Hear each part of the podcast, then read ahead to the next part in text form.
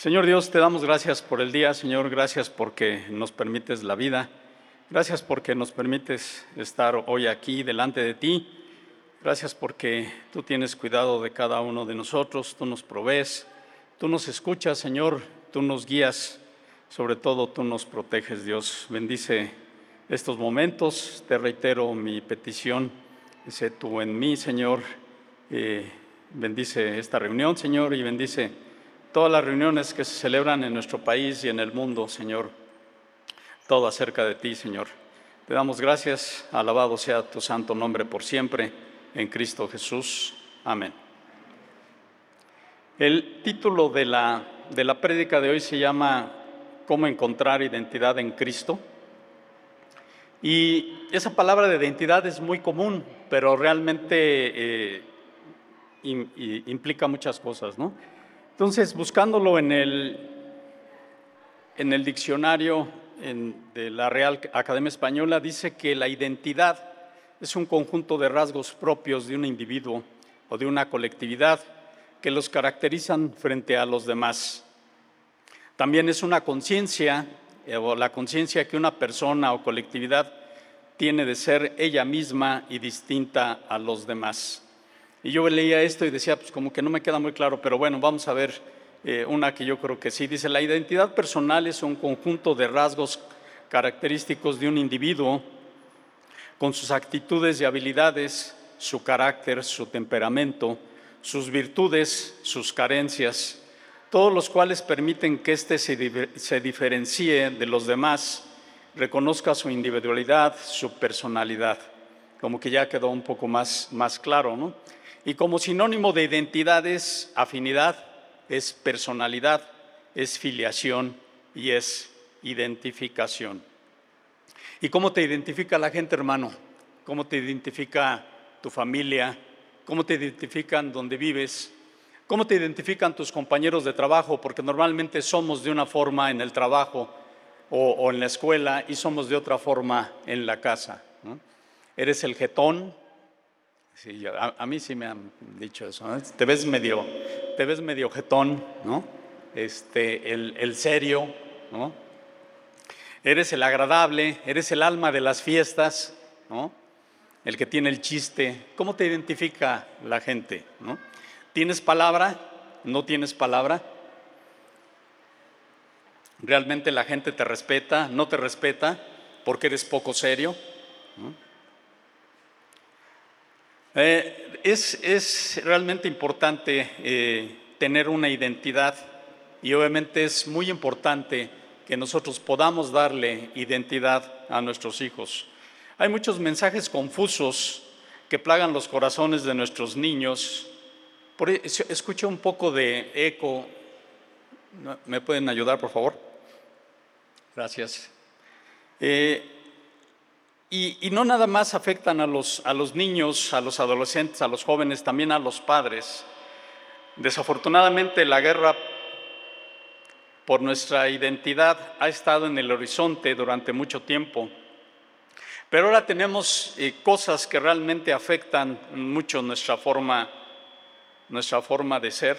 A ver, me voy a alejar ahí poquito, a ver si ahí se oye un poco menos de eco. Y realmente es, importante que nosotros equipemos a nuestros hijos con bases bíblicas para que ellos puedan tener una, identidad. Ahora en la semana David mandó un mensaje eh, referente a la celebración del Halloween famoso. Debemos de cuidarnos y, de alguna forma también cuidar a nuestros hijos, pero tampoco espantarnos, como dice el Señor en Juan 18, eh, no quiero que los quites del mundo, un capítulo dedicado a la oración del Señor que está pidiendo a Dios Padre sobre sus discípulos y obviamente también sobre los que eh, íbamos a venir después de los discípulos. Y el Señor dice, no quiero que los quites del mundo, sino que los protejas del mal. Entonces, obviamente no podemos nosotros estar exentos en las escuelas, en los trabajos. Hay celebraciones que están totalmente eh, fuera de lo que Dios quiere. Pero no podemos abstraernos, hermanos, no podemos tener a nuestros hijos en una burbuja. Tenemos que equiparlos para que ellos puedan tomar decisiones y obviamente hablarles de todas estas situaciones que van a enfrentar, no solamente en su niñez, sino en su adolescencia, en su juventud y obviamente también en su época de adultos. Como les digo, hay que equipar a nuestros hijos con bases bíblicas de lo que es correcto, de lo que no es correcto, de lo que le gusta o de lo que los disgusta al Señor. Si tú no equipas con herramientas del Señor a tus hijos, tus hijos serán fácilmente manipulables por el mundo. Y créeme que el mundo no quiere cosas buenas para tus hijos, pero Dios sí quiere lo mejor para ellos. Nunca ha sido, nunca ha sido fácil ser padre y hoy en día es muy, muy difícil. Y más ahora que Dios ha sido expulsado de todas las funciones públicas, asambleas y edificios educativos en muchas áreas de nuestro país y en el mundo en general. La gente se acuerda de Dios cuando va mal, cuando las cosas van mal. En la pandemia la gente decía, ¿dónde está Dios? ¿Dónde está tu Dios? Ahí sí se acuerdan, pero no se acuerdan cuando lo quitaron, lo quitaron de su vida. Ahora todo es todo es relativo, ya nada es absoluto. Ya no se puede decir esto está bien o esto está mal, porque nos tachan de cerrados, de intolerantes, de clasistas, de sexistas. Se habla de muchas cosas, de muchas perdonas, de muchas personas, perdón, de muchos profetas, pero en el momento que se empieza a hablar de Jesús, la gente calla y no le gusta. ¿Por qué será, hermanos? ¿Por qué será? Vamos a Proverbios 22, donde el Señor nos da algunas eh, ideas, algunas direcciones de cómo educar a nuestros hijos. El 22.6 es muy conocido por muchos, dice, instruye al niño en, en su camino y aun cuando fuere viejo no se apartará de él. Pero vamos a leer Proverbios 22 del 17 al 26, 29, perdón. Si ya lo tienen.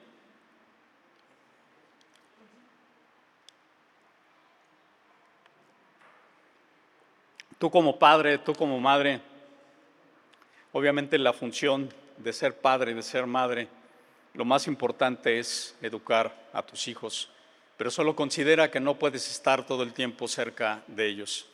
Y aquí hay cosas que nos ayudan, cosas que dice el Señor. Dice, dichos de los sabios, dice en un subtítulo en Nueva Traducción Viviente, dice, escucha las palabras de los sabios, aplica tu corazón a mi enseñanza pues es bueno guardar estos dichos en tu corazón y tenerlos siempre a flor de, a flor de labios. Yo te enseño hoy, sí a ti, para que confíes en el Señor. Te he escrito 30 dichos llenos de consejos y de conocimiento. Así podrás conocer la verdad y llevar un informe preciso a quienes te enviaron. No le robes al pobre tan solo porque puedes hacerlo, ni saques provecho de los necesitados en la corte, porque el Señor es su defensor. Él destruirá a, todos los, a todo el que los destruya. No te hagas amigo de la gente irritable, ni te juntes con los que pierden los estribos con facilidad, porque aprenderás a ser como ellos y pondrás en peligro tu alma. No te comprometas a garantizar la deuda de otro, ni seas fiador de nadie. Yo no sé ustedes, pero yo hasta lo tengo resaltado. Me hubiera quitado de muchos problemas si le hubiera hecho caso al Señor en este versículo. Si no puedes pagar, te quitarán hasta la cama en la que duermes. No engañes a tu vecino cambiando el lugar de los antiguos límites de propiedad establecidos por generaciones pasadas. ¿Has visto a alguien realmente hábil en su trabajo? Servirá a los reyes en lugar de trabajar para la gente común. Entonces, la palabra de Dios dice, escucha a los sabios, confía en el Señor, conoce la verdad, no robes, no saques provecho deshonesto, porque Dios te ve no te juntes con gente irritable, no te comprometas a garantizar la deuda de otro, no engañes, no te aproveches de la gente, adquiere una habilidad y úsala sabiamente. Toda esta sabiduría muy poca gente la usa y muy poca la gente, es muy poca la gente que la enseña a sus hijos. Si no usas esto en tu vida y no le enseñas a tus hijos, ¿cómo podemos ayudar a nuestros hijos a enfrentar la vida que cada vez es más difícil. Mantente firme en lo que Dios dice y luego haz posible para animar a tus hijos, sobre todo a los adolescentes, a hacer lo mismo. Hoy en día el mundo busca líderes y trabajadores con valores, busca gente honesta. ¿Por qué será, hermanos? Porque en todas las instituciones, en las empresas, la gente está harta de todas las tranzas, de todos los malos manejos que hacen las gentes que están en esos lugares. Y es una problemática generalizada. En muchas universidades la gente está, eh, eh, la, gente al frente de las universidades está dando inclusive materias enfocadas precisamente a lo que es honestidad, porque hay mucha deshonestidad. Gente que eh, debe de tener ciertas características para cumplir sus labores, no nada más en su casa, sino en el trabajo. El ejemplo es el ámbito financiero, donde muy poca gente está haciendo dinero y muchísima gente está perdiendo todos sus ahorros. Por ahí hay varios escritores que comentan que realmente quien maneja al mundo es el sector financiero, los bancos, sobre todo los bancos centrales, y realmente tienen muchas cosas que, son ciertas. Hace algunos años yo leí un libro que a mi hija eh, Alejandra eh, la dejaron para una de sus materias de finanzas y me llamó mucho la atención el título. El título de este libro se llama La crisis en el capitalismo mundial por uno de los genios, uno de los eh, grandes financieros del siglo XX y del siglo XXI, el americano George Soros. Este mago de Wall Street, americano de origen húngaro, Hablaban de los muchos de los problemas que ha habido los últimos 40, 50 años en nuestro mundo, específicamente en el sector financiero. Y esto me llamó mucho la atención. Yo dije, bueno, en, ese tiempo yo traía la idea de, este, de poder invertir en la bolsa y hacer varias cosas.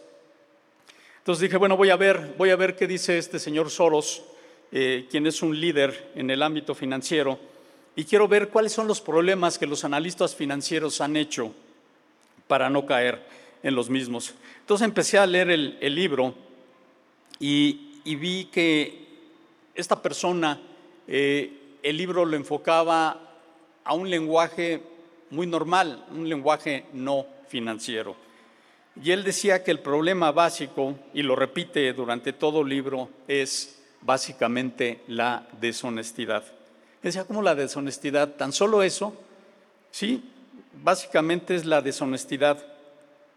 En los mercados financieros, como en cualquier mercado, está basado en reglas, pero el hombre, como siempre, no respeta esas reglas. Las manipula con mentiras, las manipula eh, inflando precios de ciertos productos, como cualquier mercado, como los mercados a los que vamos en la colonia o, el mercado de la central de abastos. Todo está basado en mentiras, todo está basado en bluff, ¿no? Se dedican a blofear eh, en lo que tienen y lo que no tienen. Y obviamente todos los mercados están eh, basados en un aspecto de una oferta y una demanda. Entonces, cuando, estos, cuando estas mentiras van subiendo y llega un momento en que ya no las pueden mantener, revientan. ¿no? Y entonces el precio de las acciones de algunas empresas que estaban, por decir, en 100 dólares, se caen a un dólar o a dos dólares o a centavos de dólar o a centavos de pesos. Y entonces ahí viene el problema. Todo este tipo de situaciones, todo este eh, tipo de crisis mundiales basadas básicamente en lo que les comento, en la deshonestidad de la gente, en tratar de tomar ventaja de otros que no conocen precisamente el mercado en el que están invirtiendo. Ha habido muchas crisis mundiales desde 1929 o los años 30 de la Gran Depresión. En 1944 quizás el primer gran problema de la época moderna, casi de la posguerra, el mundo estaba sufriendo mucho en aspectos económicos. En 1973 la crisis del petróleo, en 1987 el gran problema en Dow Jones o en el mercado de Nueva York.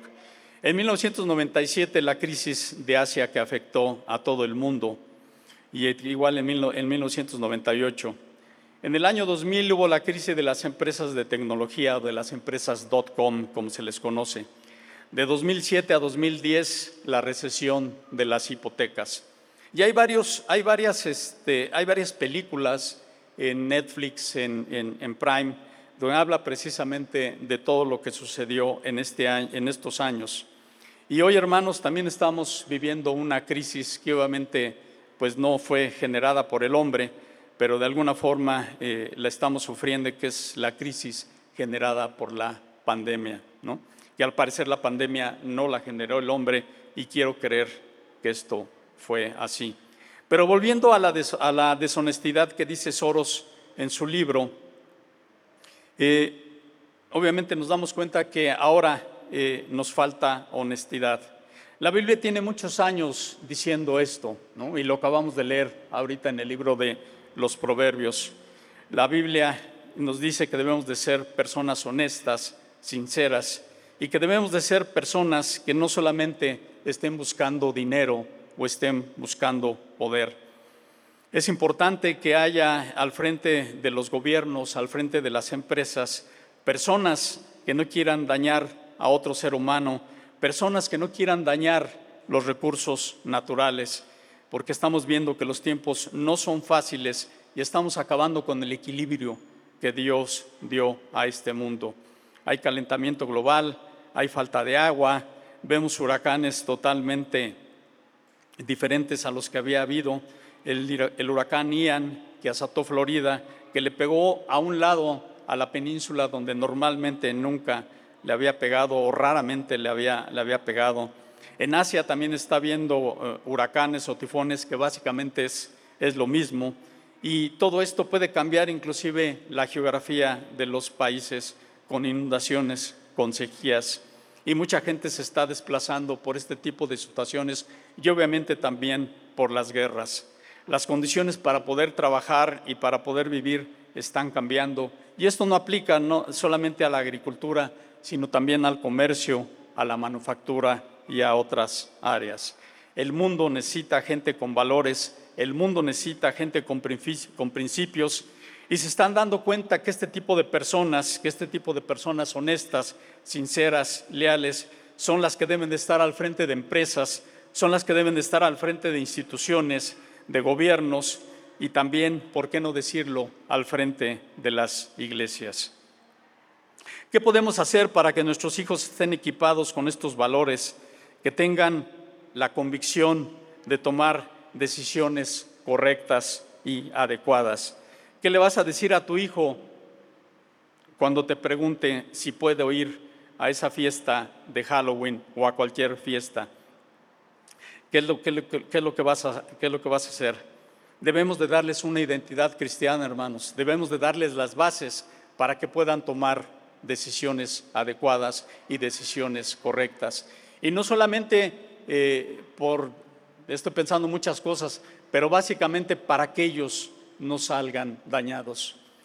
¿Cómo vas a equipar a tu hijo cuando le ofrezcan una cerveza? ¿Cómo le vas a? ¿Cómo vas a equipar a tu hijo cuando les ofrezcan un cigarro de marihuana o un cigarro normal? Cuando les ofrezcan una pastilla, ¿no? Que ahora en la semana estaba leyendo que el, fentanilo, eh, bueno, pues se ha ido mejorando, es altamente adictivo y los gringos están teniendo problemas muy fuertes porque ha habido muchas muertes de fentanilo en los Estados Unidos y seguramente aquí las hay, pero nosotros no llevamos esa estadística. Pero acaba de salir un tipo de fentanilo que es 100 veces más poderoso. Entonces, hay, cosas, eh, una gente que trabajaba con nosotros nos contó que uno de sus hijos, creo que esto ya se los he comentado, lo invitaron a una de estas fiestas rave. Eh, realmente no, no, no, no conozco exactamente qué es una fiesta, lo, único que sé es que es una fiesta que hacen en un terreno, este, obviamente sin construcción, ponen a un DJ y ahí están los chamacos este, brincando punchis punchis, pero cierran, el, o sea, entran los, los jóvenes y cierran el lugar y ya después nadie puede entrar y nadie puede salir. Y adentro pasan cosas, pues, eh, que dejamos mucho que, o dejan mucho que, que desear. Pero me comentaba este padre de familia que su hijo, que nunca había tomado, que nunca había eh, eh, fumado un cigarro, le ofrecen una tacha, se la toma, se la, se la, se la bebe y la fiesta le duró para siempre. Desgraciadamente lo que dice él es que con una sola tacha su hijo se hizo adicto y está en el viaje, realmente quedó mal, quedó atrofiado de, su cerebro y ahora hace cosas que desgraciadamente su papá está viviendo. Entonces, eh, y eso fue hace, pues, ¿qué tendrá, Mayo? Unos 10 años, más o menos, ¿sí? Entonces, de 10 años para acá, pues ahora los químicos que les dan a los chamacos, eh, pues están, están más, más potentes, ¿no? Entonces, ¿cómo vas a equipar a tu hijo para tomar ese tipo de, decisiones. El año pasado di una materia y uno de, los temas, una materia para universidad, y uno de los temas es eh, sistemas para la toma de decisiones. El tomar decisiones en empresas no es nada sencillo. Involucra mucho movimiento de gente, involucra mucho dinero, involucra tiempo, incluso, inclusive puede involucrar la sobrevivencia de una, de una empresa.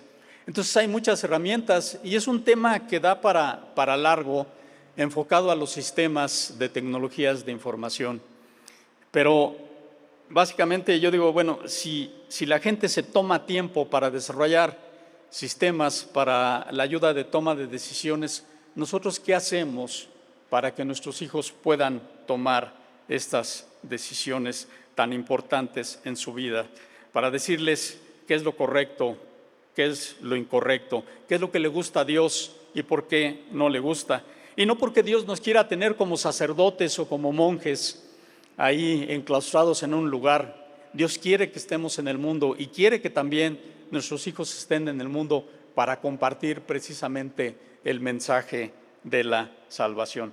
Vamos a ver algunos puntos, vamos a ver algunos puntos que, que, que les voy a comentar sobre ¿Cómo podemos darles a nuestros hijos, a nuestros jóvenes, a nuestros niños una identidad cristiana? Seguramente algunos ya lo saben ustedes. El primero es leer. Debemos leer y estudiar la Biblia simplemente porque es la palabra de Dios para nosotros. En segunda a Timoteo 3:16 dice que toda escritura es inspirada por Dios, útil para enseñar, para redarguir, para corregir, para instruir en justicia y muchas veces nos quedamos ahí, pero el 17 es bien importante porque dice, a fin de que el hombre, a fin de que el hombre de Dios sea perfecto, enteramente preparado para toda buena obra. ¿Quieres que te vaya bien?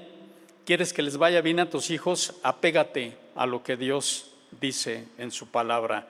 Definitivamente Dios quiere que estemos en el mundo, pero que estemos de la, de la mejor manera posible. La Biblia es inspirada por Dios y muchas preguntas que nos cuestionamos en nuestra eh, adolescencia, en nuestra juventud, muchas preguntas tienen su respuesta precisamente en las escrituras. ¿Cuál es el propósito de la vida? ¿De dónde vengo?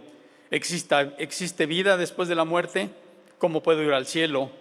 ¿Por qué está el mundo tan lleno de maldad? ¿Por qué me cuesta tanto trabajo hacer lo bueno? ¿Qué trabajo puedo realizar? Adicionalmente a estas grandes preguntas, la Biblia nos proporciona un sinnúmero de consejos prácticos en áreas como qué debo de buscar en mi pareja, cómo puedo tener un matrimonio exitoso, cómo puedo ser un buen amigo, cómo puedo ser un buen padre, cómo puedo ser una buena madre, qué es el éxito y cómo puedo alcanzarlo, cómo puedo cambiar, qué es lo más importante en la vida, cómo puedo vivir para que no tenga que arrepentirme en el futuro. ¿Cómo puedo manejar las circunstancias adversas y eventos injustos de la vida para salir victorioso? Como dice Pablo en Romanos 7, miserable de mí, ¿quién me librará de este cuerpo de muerte? El hombre está enfocado a hacer el mal. La carne realmente nos puede mover a hacer cosas que no son buenas y que obviamente van en nuestro prejuicio y eso no le gusta también al Señor. No es fácil vivir en este mundo donde nuestras debilidades realmente pueden hacer presa de cada uno de nosotros. ¿Por qué nuestros jóvenes son tan influenciados por el mundo? ¿Qué es lo que los mueve? ¿Por qué los jóvenes hacen más caso al Internet o a la televisión que a los consejos y las pláticas que tiene contigo? Debemos leer y estudiar la Biblia porque es un libro totalmente confiable y sin error. Mucha gente ha tratado de desprestigiar la Biblia, mucha gente ha dedicado, años de su vida para decir eso está mal.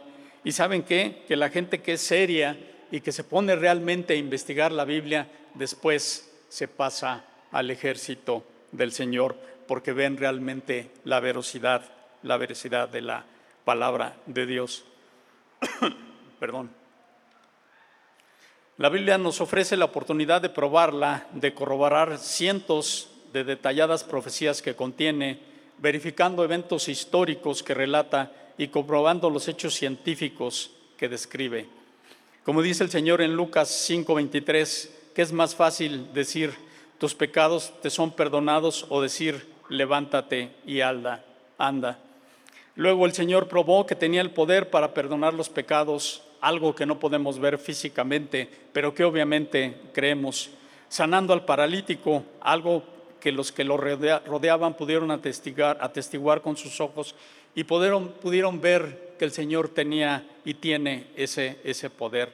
De manera similar tenemos la seguridad de que la palabra de Dios es verdad cuando se discuten aspectos espirituales que no podemos atestiguar con nuestros sentidos físicos, pero mostrando su veracidad en aquellas áreas que podemos verificar, tales como la exactitud, la exactitud perdón, histórica, científica y profética. Debemos de leer la Biblia.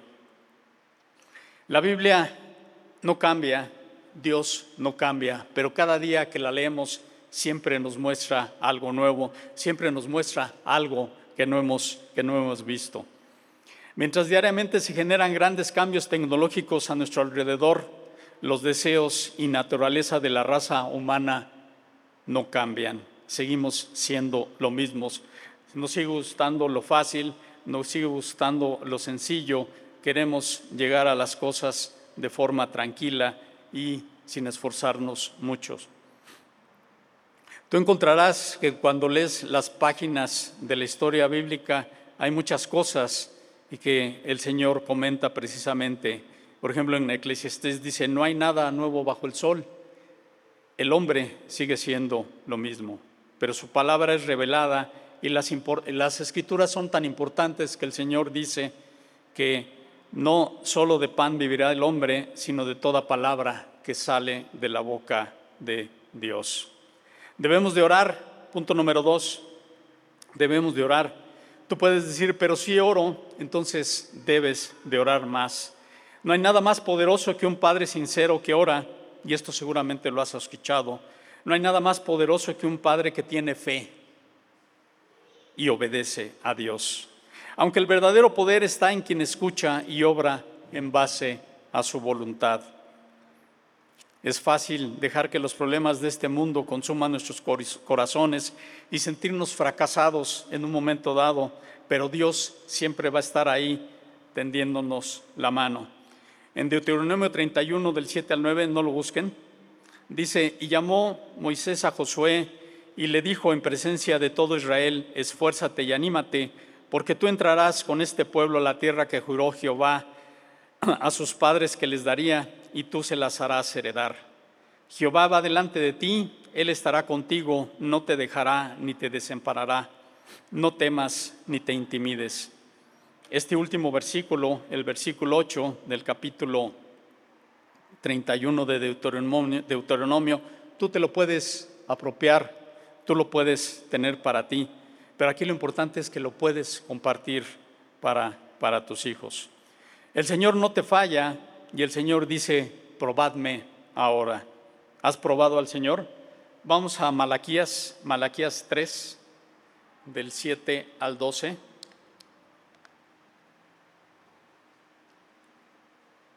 Malaquías, hermanos, es el último libro del Antiguo Testamento. Malaquías 3, y vamos a leer del 7 al 12. Y aunque esta parte es bien específica por malos manejos que estaba haciendo el pueblo de Dios con todas las ofrendas, hay una parte que, me llama mucho la atención y por eso quiero que la leamos. ¿Ya la tienen? Malaquías 3, del 7, del 7 al 12, ¿verdad? Si les dije, ok. Dice así la palabra de Dios, dice, desde los días de sus antepasados han despreciado mis decretos y los han desobedecido. ¿Les suena familiar? Ahora vuelvan a mí y yo volveré a ustedes, dice el Señor de los ejércitos celestiales. Pero ustedes preguntan, ¿cómo podemos volver cuando nunca nos fuimos? ¿Debería el pueblo estafar a Dios? Sin embargo, ustedes me han estafado. Yo hasta me pongo chinito al escuchar esto. Pero ustedes preguntan, ¿qué quieres decir cuando te hemos, te hemos estafado? Me han robado los diezmos y ofrendas que me corresponden. Ustedes están bajo maldición porque toda la nación me ha estado estafando. Traigan todos los diezmos al depósito del templo para que haya suficiente comida en mi casa. Si lo hacen, dice el Señor de los ejércitos celestiales, les abriré las ventanas de los cielos, derramaré una bendición tan grande que no tendrán suficiente espacio para guardarla. Inténtenlo, pónganme a prueba, pónganme a prueba, probadme hoy. Este esta es la parte que, me llama mucho la atención de esta parte de, la Biblia. Dice, sus cosechas serán abundantes porque las protegeré de insectos y enfermedades. Las uvas no caerán de las vides antes de madurar, dice el Señor de los ejércitos celestiales. Entonces todas las naciones los llamarán benditos porque su tierra será un deleite, dice el Señor de los ejércitos celestiales. Pues en esta parte había deshonestidad, hermanos. Y la pregunta ha sido honesto con lo que Dios te da. Hemos sido honestos con lo que el Señor nos da. Sabes que una parte de lo que tú recibes debe de ir al Señor y no porque el Señor necesite algo, simple y sencillamente por ser agradecidos, porque Dios no necesita nada de nosotros, nada. Nos ha dado mucho. Pónganme a prueba hoy, dice el Señor. Aquí dice eso. Aquí dice que si somos leales a Dios y somos obedientes, el Señor nos puede dar mucho más de lo que esperamos. Y hermanos, créanme, yo lo he probado y es cierto el Señor es mi proveedor. ¿Acaso tus hijos han podido ver la fidelidad de Dios? El pan que tienen todos los días en la mesa, ¿les has dicho de dónde viene? Que provee de tu trabajo, pero obviamente ese trabajo te lo proveyó el Señor. Que el techo, el abrigo, todo lo que tienen, ¿de dónde viene? Por años, por decenas de años, el Señor ha provisto para tu casa se lo has dicho a tus hijos. Punto número tres, muéstrale a tus hijos un amor firme. Y comentábamos la otra vez que definitivamente no conocíamos, yo no conocía el concepto de amor de Dios. Yo no sabía que había diferentes tipos de amor. Pero tú puedes hablarle a tus hijos del amor que nada espera a cambio, del amor que nunca tendrá fin, del amor que no depende de que otra persona te ame, ese amor que no espera nada, ese amor que te quitó de la vida y que me quitó de la vida de pecado. Yo valoro lo que el Señor me ha perdonado, pero valoro más lo que eh, me permitió eh, eh, pues salvar, porque obviamente la trayectoria de mi vida iba en un sentido totalmente diferente y seguramente quizás ya no estuviera yo en este, en este mundo. Un amor que nos ayudará a recordarles que la fuente del amor incondicional viene de nuestro Padre, de, su Hijo. Has mostrado a tu Hijo cuánto lo amas y que, también que tu amor es incondicional. Quizás en un poco de, de valor de lo que Dios nos ha amado a cada uno de nosotros. ¿Conoces a tus hijos? ¿Sabes lo que les gusta? Esta pregunta se les he hecho varias veces. ¿Sabes que lo que les disgusta? ¿Sabes de sus problemas? ¿Sabes de sus limitaciones? ¿Pueden tus hijos hablar, abiertamente contigo, pueden hablar de drogas, pueden hablar de relaciones sexuales, pueden hablar de problemas. ¿Les has mostrado realmente quién eres tú? Porque es otra de las cosas también en un momento, eh, muchas veces como hijos, ponemos a nuestros padres en un pedestal. Y cuando nos damos cuenta que nuestros padres también son humanos y se caen, es un trauma fuerte para ellos. El hombre falla, nosotros llegamos a fallar, pero debemos demostrarle, perdón, a nuestros hijos que también nosotros fallamos, también nosotros nos equivocamos y que a veces es bueno, es bueno fallar. Punto número cuatro, busca la justicia, ama la misericordia y camina humildemente, como dice Miqueas 6, 6, 8, oh pueblo, el Señor te ha dicho lo que es bueno y lo que Él exige de ti, que hagas lo que es correcto, que, amas la, que ames la compasión y que camines humildemente con tu Dios. Una de las características más interesantes, más importantes y más impactantes de nuestro Señor Jesucristo fue su humildad. Esa humildad que, gracias, que nos definitivamente nos, nos tocó, esa humildad, esa humildad que mostró en todo momento. Y más cuando él era eh, golpeado, cuando él era eh, pues maltratado de gran forma, porque él como Dios pudo haber destruido a toda la gente que le estaba haciendo mal. Dios nos extiende la gracia inclusive cuando no la, no la merecemos y nos manda precisamente a hacer lo mismo. Busca la justicia, dice el Señor. Busca lo que es correcto. Hazle saber a tus hijos que deben de buscar lo que es justo, lo que es agradable, lo que es correcto. Hazle saber, como les digo, que puedes fallar. Hazle saber que deben de amar misericordia y que el mundo necesita misericordia. Así como el Señor nos dio misericordia, nosotros debemos de ser compasivos con los demás. Camina humildemente, muestra a tu hijo que ser humilde enaltece. Qué palabras, ¿no? Ser humilde es ser enaltecido. Es muy triste, pero muchos padres creen que tener un hijo arrogante es símbolo de una familia exitosa, es símbolo de una familia acomodada. ¿Se han visto esto, hermanos? ¿Le han dicho a sus hijos esto? Ya no hay respeto, ya no hay modales. A veces ya sueno como mi abuelo, ¿no? Decía, en mis tiempos era, pues sí, definitivamente, sí, definitivamente el mundo va cada vez, cada vez peor, y es cierto. Y dice 2 Corintios 5, 7, para quienes apuntan, pues vivimos por lo que creemos y no por lo que vemos. Ayuda a tus hijos a descubrir la identidad y su identidad en Cristo. ¿Cómo puedes hacerlo? Pasa tiempo con tus hijos. Lee desde que son pequeños, lee la palabra con ellos. Hay Biblias para niños muy interesantes que son bastante ilustrativas y que pueden enseñar desde niños todo lo que ha hecho el Señor en el mundo y lo que, ha hecho en especial para, para sus hijos.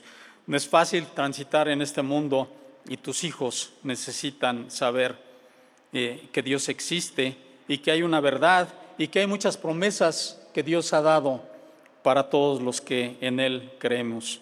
No dejes que se alejen lentamente de la iglesia. Eh, he estado leyendo últimamente eh, algunos artículos, algunos libros, ¿por qué los jóvenes dejan las iglesias? ¿Por qué los jóvenes se van? Y obviamente también por qué los adultos, por qué los padres dejan las iglesias. Y básicamente llego esto es obviamente mi, mi, conclusión, es por falta de compromiso, hermanos. No tenemos un compromiso. Deja de la iglesia un compromiso con el Señor. Un compromiso para leer, un compromiso para orar, un compromiso para obedecer, un compromiso para enseñar, un compromiso para difundir la palabra de Dios. No hay compromiso. La gente que llega a los trabajos y que dura un, par de días en el trabajo y se va porque no le gusta, es porque no conoce la palabra compromiso. ¿Tú le has enseñado la palabra compromiso a tus hijos? Es bien importante esta parte. Tienen que descubrir una identidad en Cristo.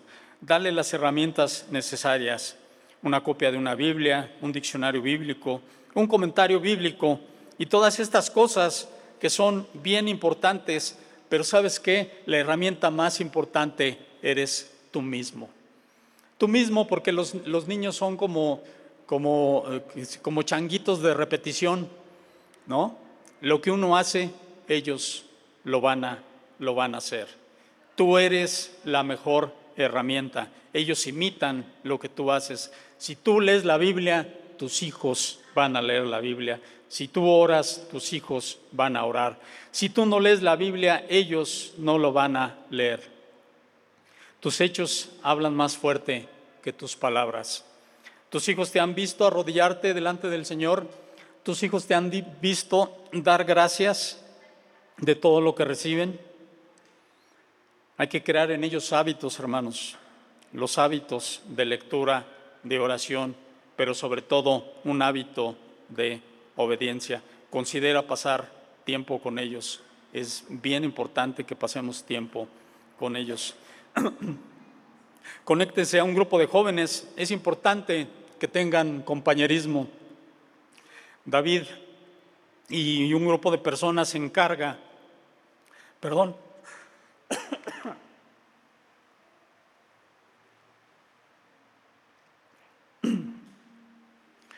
se encarga,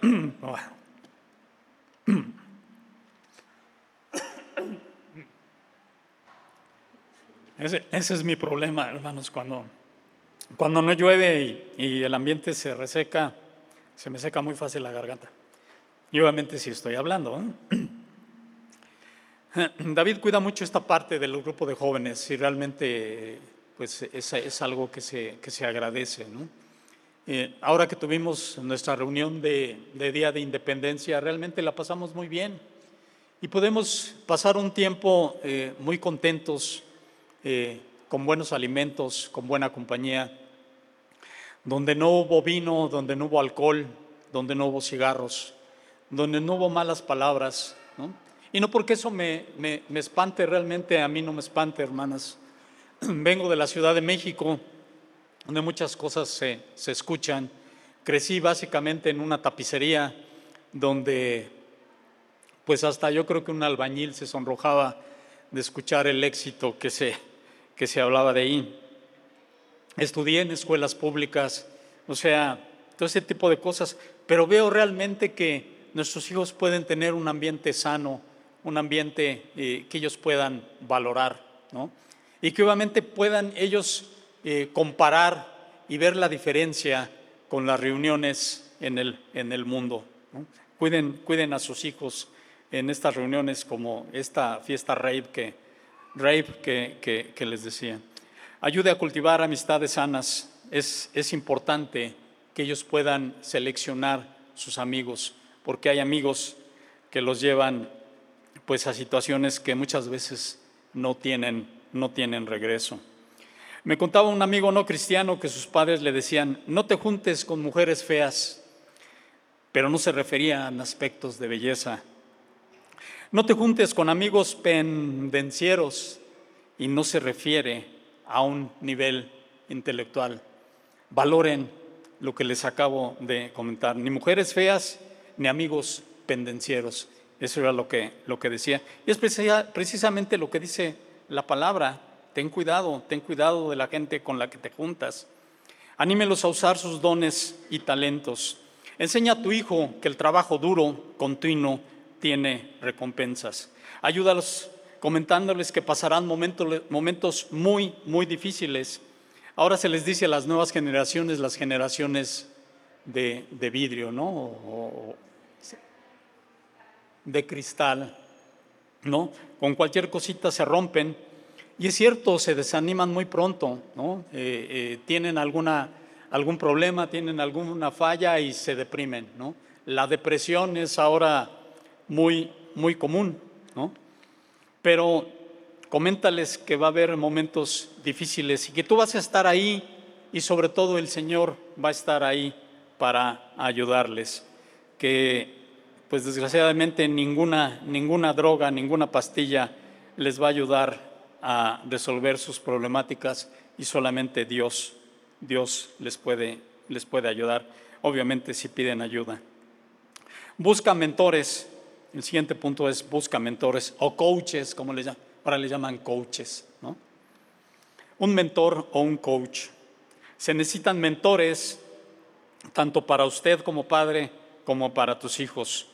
Busca en gente donde puedas encontrar sabiduría, gente donde puedas encontrar aliento en tiempos de necesidad. Busca ayuda, hermano, muchas veces. A mí no me gusta eh, eh, pedir ayuda. Si ahora ya con, con, Google Maps o con Waze te puedes mover muy fácil, ¿no? Pero yo me ufanaba, yo decía, no, dame un mapa y yo te llevo a donde quieras. Pero llegaba a fallar y, a mí me daba mucha pena este, eh, pedir ayuda, ¿no? Pero mi esposa, que es mi complemento idóneo, ella se bajaba y a ella sí le gusta pedir, pedir ayuda, ¿no? Pero hay que buscar ayuda, hay que buscar ayuda en la gente.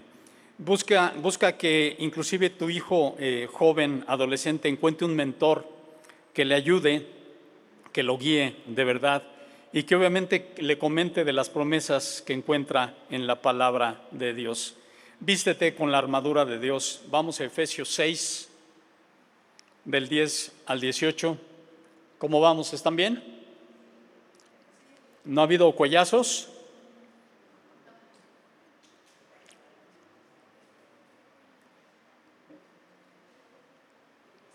Dice, unos pocos nada más. Efesios 6, del 10 al 18. Ya casi terminamos, hermanos. Efesios 6, del 10 al 18, dice, toda la armadura de Dios, una palabra final, sean fuertes en el Señor y en su gran poder, pónganse toda la armadura de Dios para poder mantenerse firmes contra todas las estrategias del diablo, pues no luchamos contra enemigos de carne y hueso, sino contra gobernadores malignos y autoridades del mundo invisible contra fuerzas poderosas de este mundo tenebroso y contra espíritus malignos de los lugares celestiales. Hermano, esto existe. ¿eh? Esto existe y, créanme, los hemos visto de frente, los hemos visto, aunque normalmente no se dejan ver. Por lo tanto, pónganse todas las piezas de la armadura de Dios para poder resistir al enemigo en el tiempo del mal. Así después de la batalla todavía seguirán de pie firmes, dice el Señor. Defiendan su posición poniéndose el cinturón de la verdad y la coraza de la justicia de Dios. Pónganse como calzado la paz que proviene de la buena noticia a fin de estar completamente preparados. Además de todo eso, levanten el escudo de la fe para detener las flechas encendidas del diablo. Pónganse la salvación como casco y tomen la espada del Espíritu, la cual es la palabra de Dios. Oren en el Espíritu en todo momento y en toda ocasión. Otra vez, oren en el Espíritu en todo momento y en toda, y en toda ocasión. ¿Por qué te dirá esto? ¿Por qué me dirá esto? Porque es necesario. Manténganse alerta y sean persistentes en sus oraciones por todos los creyentes en todas partes. Dice el Señor que la armadura incluye el cinturón de la verdad para recordarles que deben de vivir una vida honesta la coraza de justicia para hacer lo correcto, lo justo y lo bueno, las sandalias para caminar en paz y difundir el mensaje de Dios, el escudo de la fe que les permitirá estar listos para luchar contra las mentiras, confiando en Dios y en su protección, el yelmo de la salvación para proteger su mente y comprender el precio pagado en la cruz. La espada del Espíritu es la palabra. Si no saben tus hijos la palabra, ¿cómo van a saber mover la espada? Usando la palabra de Dios para decir la verdad y silenciar el enemigo. No te conformes a las normas de este mundo, sino transfórmate mediante la renovación de tu entendimiento. Entonces podrás probar y aprobar cuál es la voluntad de Dios, su voluntad buena, agradable y perfecta. Romanos 12, 2. Recuerda quién eres, hermanos, hermano, hermana. Recuerda quién sigues. Recuerda en quién confías y hacia dónde vas. Tienes, tenemos un gran trabajo por delante. ¿Cómo vas a equipar a tus hijos? ¿Cómo les vas a dar esa identidad que necesitan para soportar al mundo? Ese mundo que cada día es más difícil. Vamos a orar, por favor.